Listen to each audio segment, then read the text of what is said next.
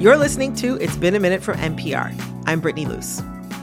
In all my years of covering pop culture and black culture specifically, I've spent a lot of time thinking about the limits of representation.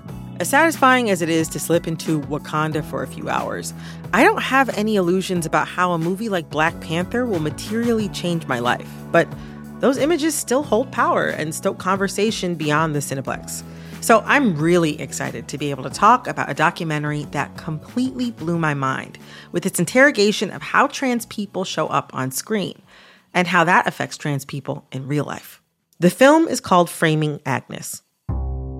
Framing Agnes is coming in like a wrecking ball to so many of the ways we've been coached as a culture that's just getting used to the idea that there are trans people in a massive public way.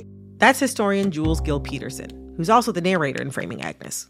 We've been asked to believe that, well, the problem, right, is that historically trans people have been sad and isolated and alone. They haven't been able to tell their own stories. They've been missing. They've only ever been subjects. They've been studied by doctors and they've been the subjects of media exposes. But as soon as you give them the microphone, everything is better. We'll tell good stories, trans people will tell them, and all will be well. But we can't just walk in and do that. It doesn't work that way. Framing Agnes brings to life a set of interviews done by researchers at UCLA in the late 1950s. For years, they were buried in the case files of Harold Garfinkel, one of the sociologists who was part of the university's Gender Identity Clinic. And there were transcripts of someone who was already infamous in trans history a woman named Agnes. Agnes was a trans woman who misled doctors so she could get gender affirming surgery, care that would have been really hard to access otherwise. So, on the one hand, she's been this story for, you know, sociologists, doctors, psychologists about how untrustworthy trans people are because Agnes went to UCLA and she lied and she got access to things that she wanted. And then she came back and she had the gall to tell them that. But then later, there was this kind of reclamation, I think, by a lot of trans people who romanticize that and say, hey, she was like a rebel, right? She told lies to get things that were almost impossible in the 50s. And so she's sort of our inspiration about how we survive, you know, as trans people. But Agnes's story wasn't the only one in those transcripts either. There were other trans people who were interviewed at UCLA and whose stories until now had never been heard. And in the film, they do this by having actors perform the transcripts from those interviews, as if they're on a talk show. We're really meditating on the ways in which the frame is set around trans people. That's director and producer Chase Joynt. He also plays the part of the talk show host slash interviewer in the film. It used to be so simple. You were either a boy or you were a girl. Growing up in the 1940s, Agnes always knew she was different. Framing Agnes toggles back and forth between staged reenactments of these transcripts and interviews with the actors and filmmakers breaking down what these stories mean in real life. Throughout the documentary, we, the audience, are made to question how stories about trans lives are told. What is it about how we turn trans people into compelling storylines? And how do we hold that mirror back up to American culture, to American medicine? But even if you haven't seen Framing Agnes, this conversation really made me rethink the entire documentary format and how we rely on history to tell us about ourselves. We talk about the constraints of representation, the power dynamics of interviews, and the nature of truth itself. Y'all, I will be thinking about this chat for a really, really long time. So we'll get down to it after a quick break.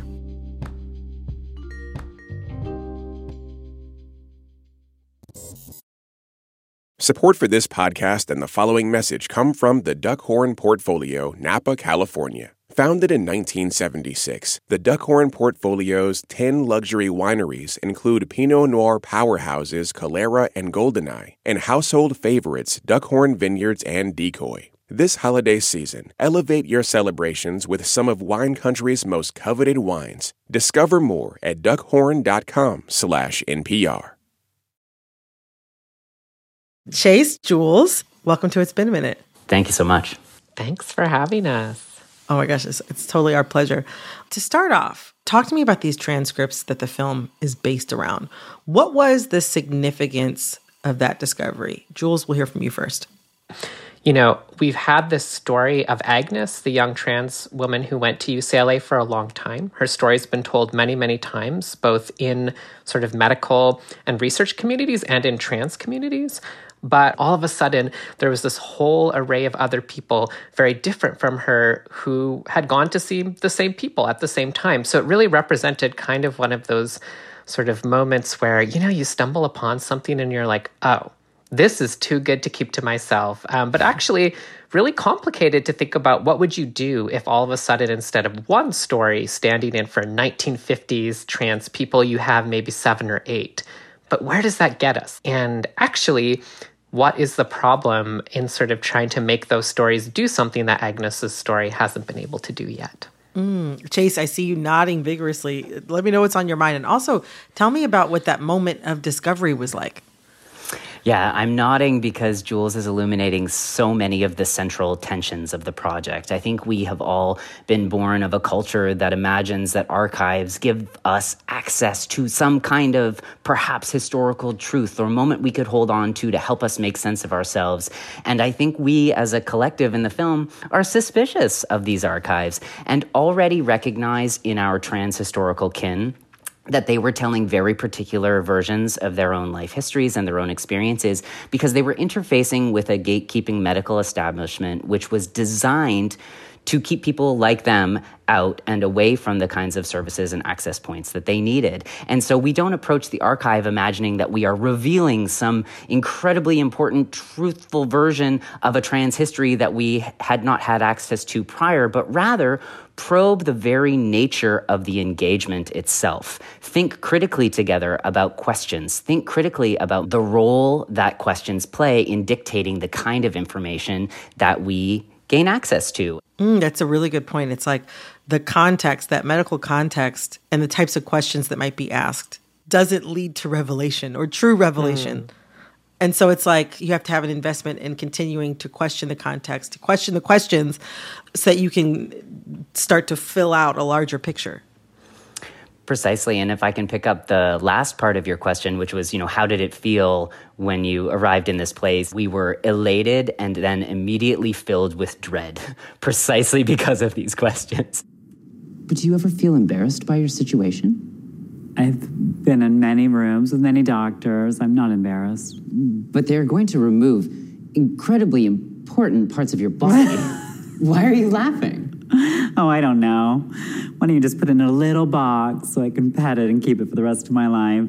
And I think it was upon recognizing that the kinds of questions being asked by Garfinkel and his contemporaries were so similar to the questions being thrown out of the lips of people like Jerry Springer or Geraldo or Sally Jessy Raphael. You look the same to me, but I can't tell. We're dying to know. Did you have the operation? Should I tell you? Yeah. That we were able to do this kind of work. Hmm. I, I want to back up a little bit. What what has Agnes's story signified in the past, and and where's the correction or complication that you want to make in the film? Well, I, I would almost put it this way. You know that phrase that the truth is stranger than fiction. Mm-hmm. I mean, I think part of what that might mean for trans people is that like our lives are so compelling sometimes that they just make for unbelievable storytelling. And that's a pretty high stakes way to walk through the world, right? We seem yeah. different. We have to go through all of these hoops, you know, to live our lives. We face so many kinds of barriers. But I think if we actually zoom out a little further, the reason that trans people's lives are almost so fictionally rich and almost bigger than real life is not because there's something intrinsic to being trans that's like that. It's because the world puts us in situations where we have to live out dramatic storylines, right? And so I think what the film is trying to do is sort of slow that down, kind of pick apart the moving pieces of that and say, well, hold on, if we can't actually find out whether Agnes was, you know, proof that line is bad or line is amazing, then what what is it that her experience tells us? And so even for us as trans people, it puts us in a really difficult situation because of course we want connection to the past. We want to know where we come from, but we actually can't know the answer to that, in part because of how we've been made into these sorts of larger than life narratives. Hmm. So, so in these UCLA case files, there's Agnes's story, but also the stories of Georgia, Barbara, Henry, Denny, and Jimmy, the other people who were interviewed. These conversations are reimagined within a talk show format, and Something I think a lot about, even just with this job, interviewing people, I think there's something that medical contexts and talk show contexts have in common. And it's like these very prescribed roles and very prescribed power dynamics. Yeah, it's like, you know, I grew up in the 90s watching trans people on Jerry Springer and Sally Jessy Raphael. And that was probably the first exposure I ever had to the idea of trans people. I don't really know what it did to me, but it just made one thing feel so obvious to me like, oh, this is what it means to be trans, right? And so the film asks in one part, like, well, what if what if Agnes was on a talk show in the 50s, right? What if these other mm. people whose transcripts we are digging into what if they were on a talk show in the 50s, like the Mike Wallace show? And it doesn't matter that they literally weren't because they were. They were sitting down at UCLA talking to these really credentialed, you know, well dressed white guys in sociology. That is a kind of talk show. And we're still doing that today. And I think one of the things that's so intense to watch on screen is you see our actors. You watch Zackary Drucker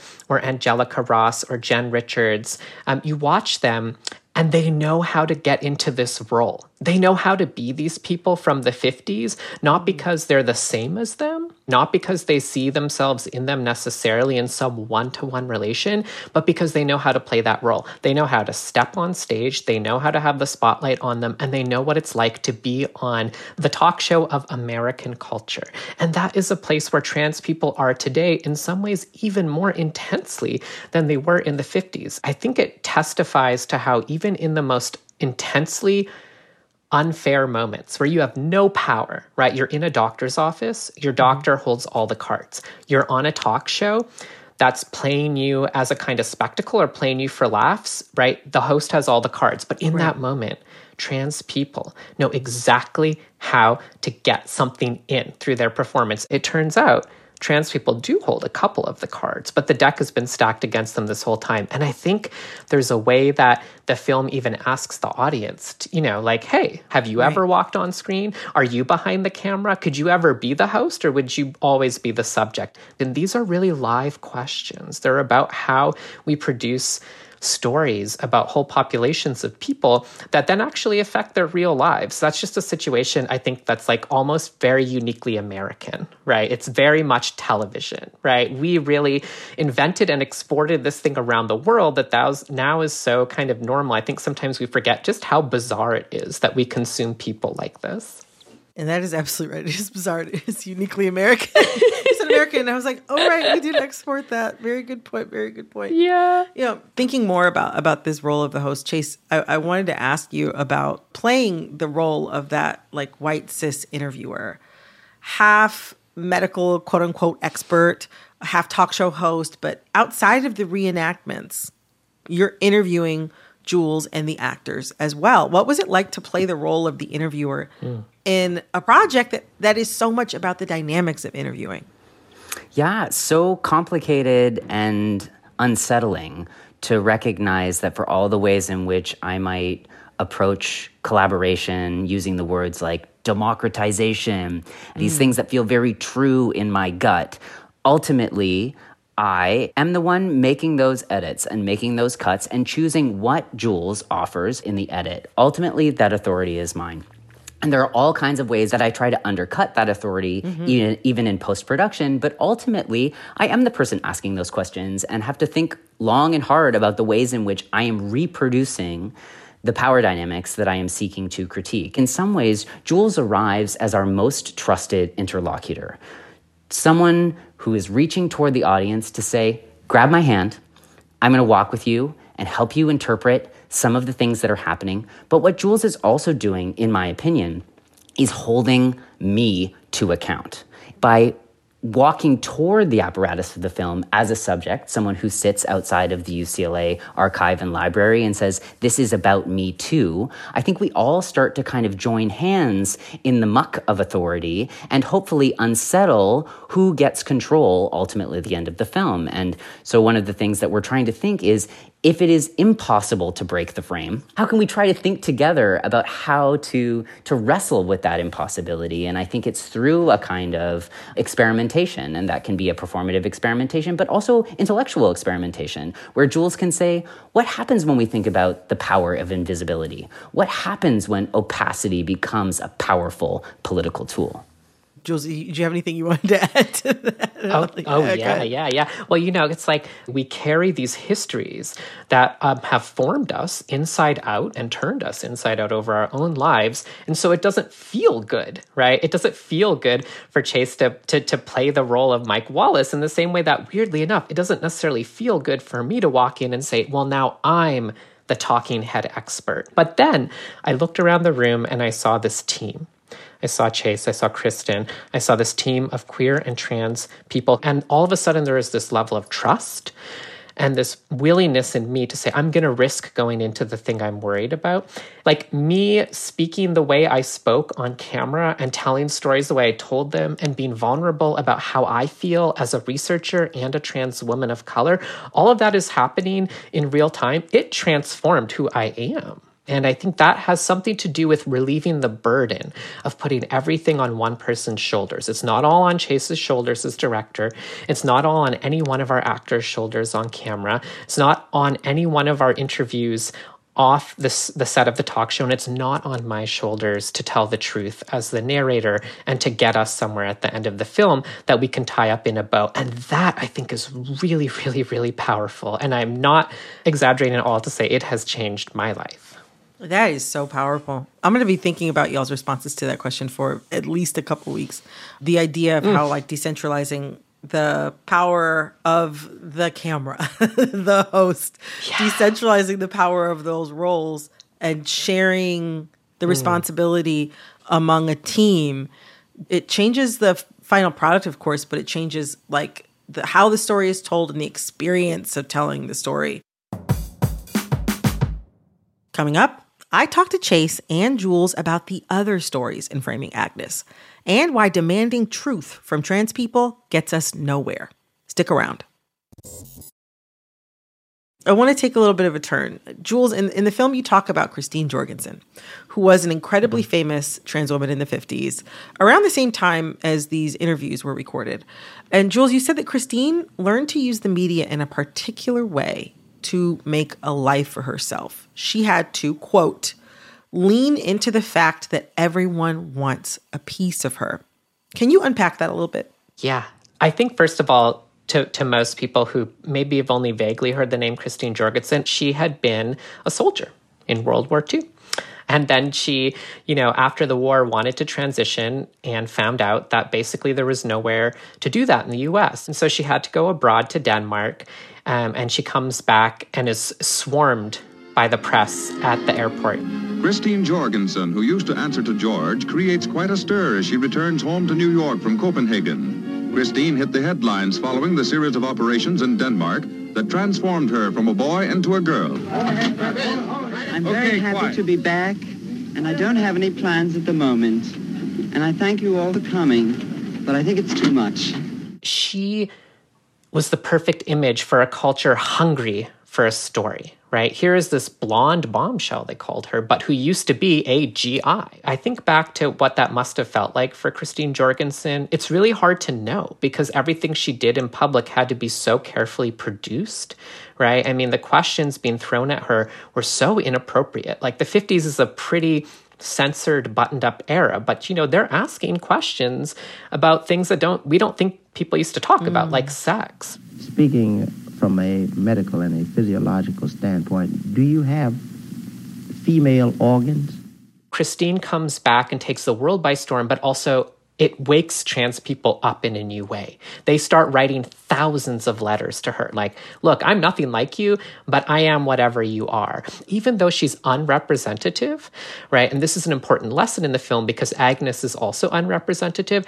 Even though Christine can't tell us the truth of trans people, she can show us a dilemma that rings true, even if it rings true in a million different ways. And I think there's just something about, I just imagine that the weight the hotness of those lights, the the intrusion of those microphones, the badgering of the press yelling at you as you're getting off an airplane. That just feels, even though I've never been in that situation, I just I get it. I get it. And there's something really enduring to me about our attachment to Christine Jorgensen for what she can tell us about that problem that we're still mm. living with. And I was just going to add that if one were to Google all of our talent, you would be invited into an extraordinary playground of films and photography and poetry and nonfiction writing, authored and created by each of our actors. People are still recognizing that if we are going to lose control of our narratives, it is actually through art and culture that we can intervene. Well, and just think about like how much trans people are framed in terms of deficit in our culture. Oh, so sad. They have a medical condition. Oh, they suffer. They experience all this depression. Or, oh, you know, there's nothing wrong with being trans, but it's a sad life. You know, it's so hard in the world. Enough with that deficit. What if the real truth is that trans people have extra talent? because of the way that we have to move through the world. And that to me is one of the inaugural lessons of Christine Jorgensen that's a little buried. Mm. Now I want to take a turn toward a different interview subject, someone whose transcripts were found at, at UCLA.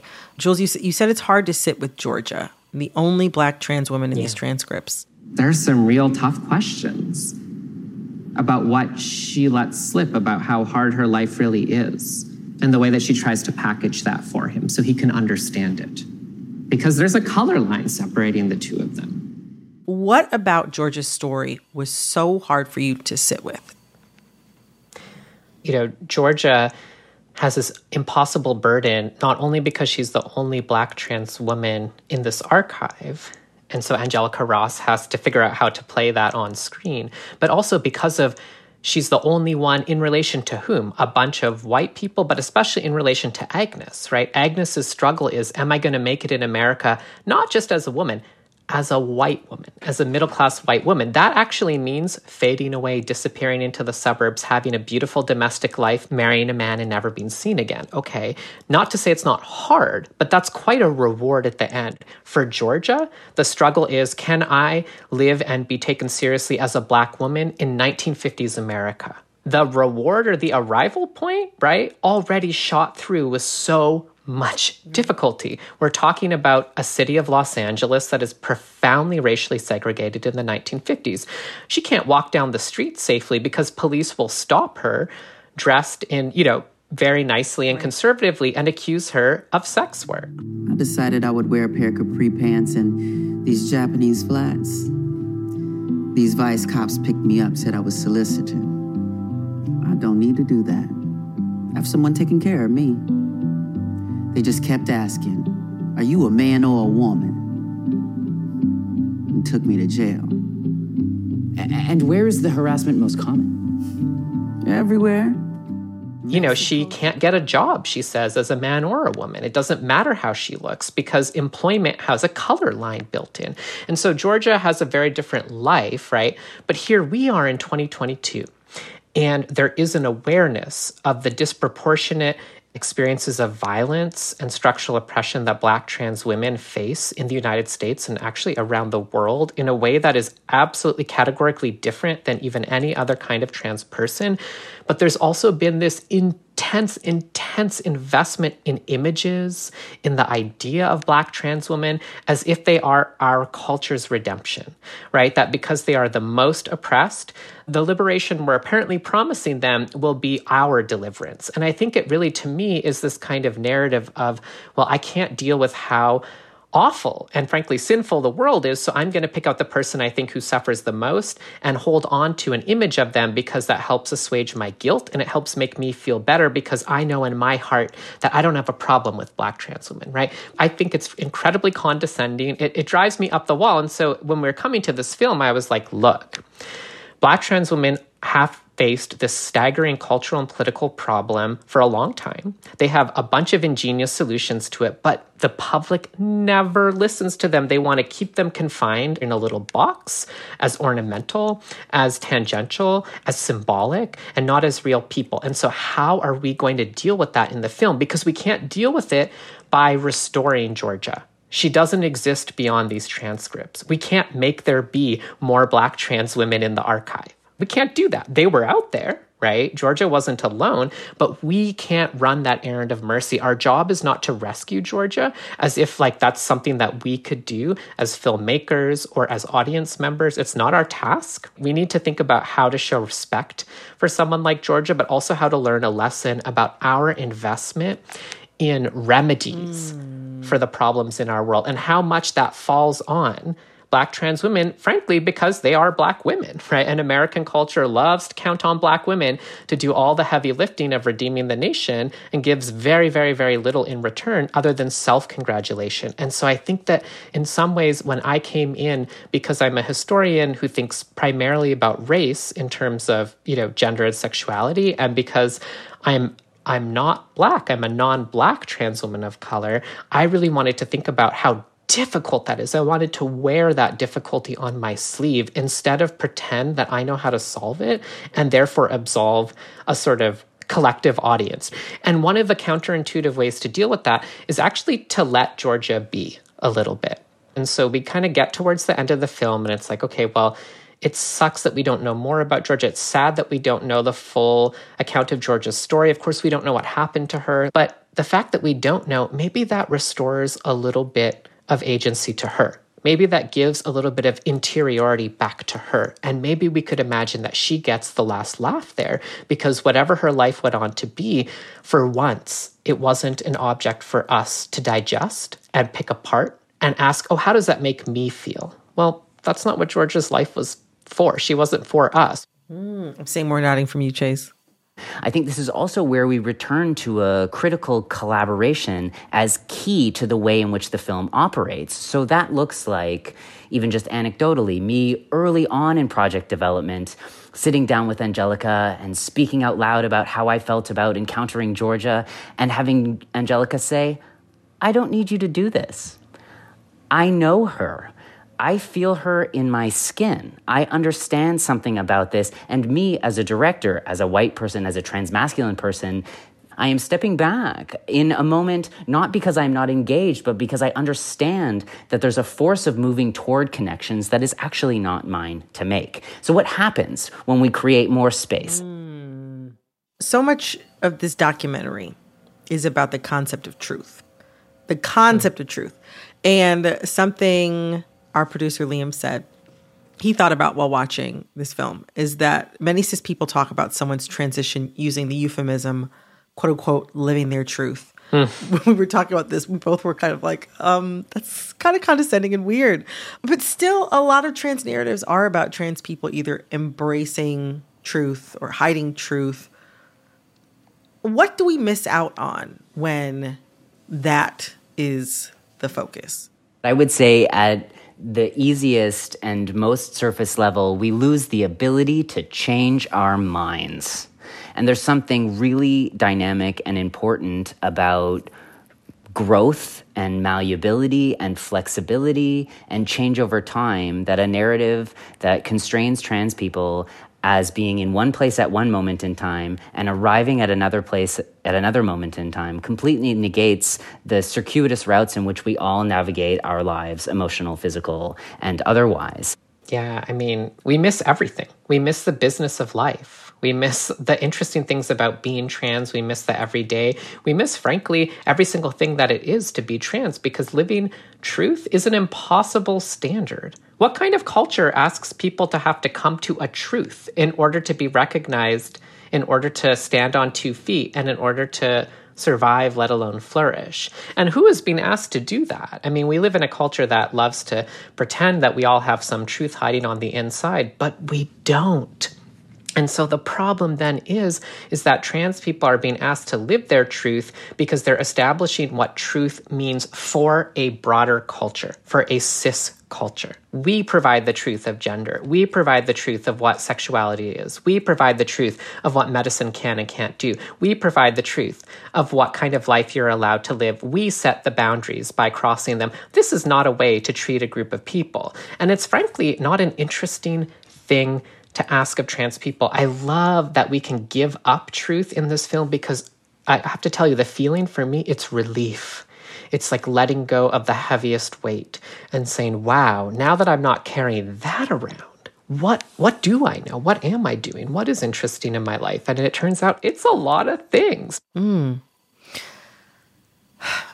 Jules, you said that trans people never leave the frame, that they're eternal subjects.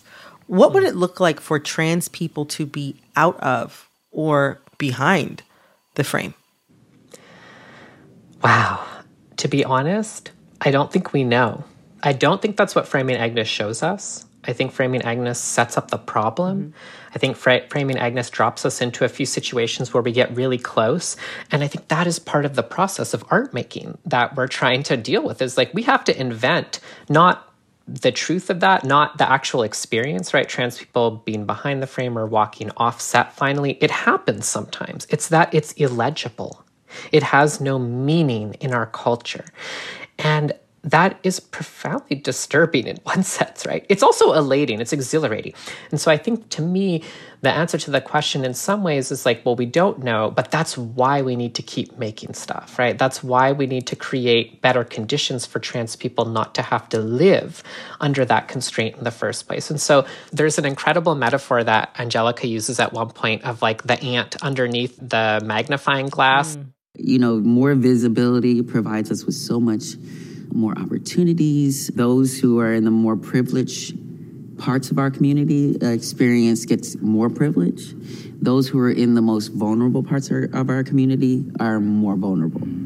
And so, sort of, spotlight turns into this sort of magnifying glass. It's like this kid holding a magnifying glass over an ant and burning it. Because we burn up, a lot of people in those margins, we burn up under that spotlight. You know, all eyes are on you, and it's not always a good feeling. First, it's like, turning down the volume, right? It's like lowering that intensity. And we can start to lower that intensity as a culture. We can lower that intensity politically by supporting trans people, making their lives more possible. But then we have to start to follow that talent, right? And let us make things about these dilemmas. And let's start to put words to those incredible, enigmatic, uh, you know, life altering experiences that for so long trans people just carry around in our flesh and blood, in our in our love, in our anguish, in our relationships, but that are just so unmetabolized and so untapped, and we don't need to make them into things so that people can consume them. We need to do it for us. We need to do it so we can sit together and being in a room and watching trans people watch this film and just having that like, okay,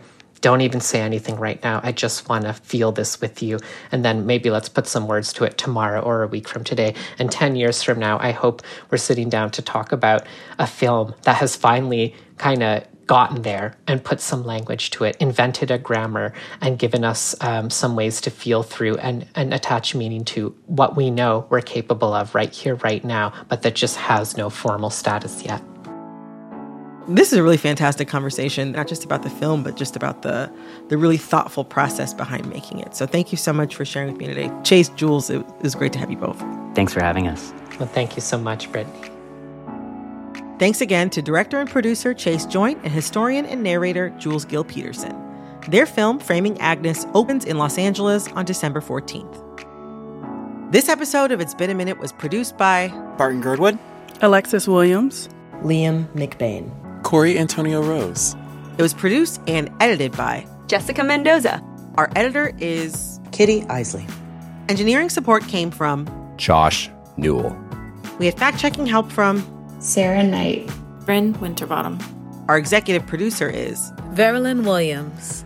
Our VP of programming is Yolanda Sangweni. Our senior VP of programming is Anya Grundmann.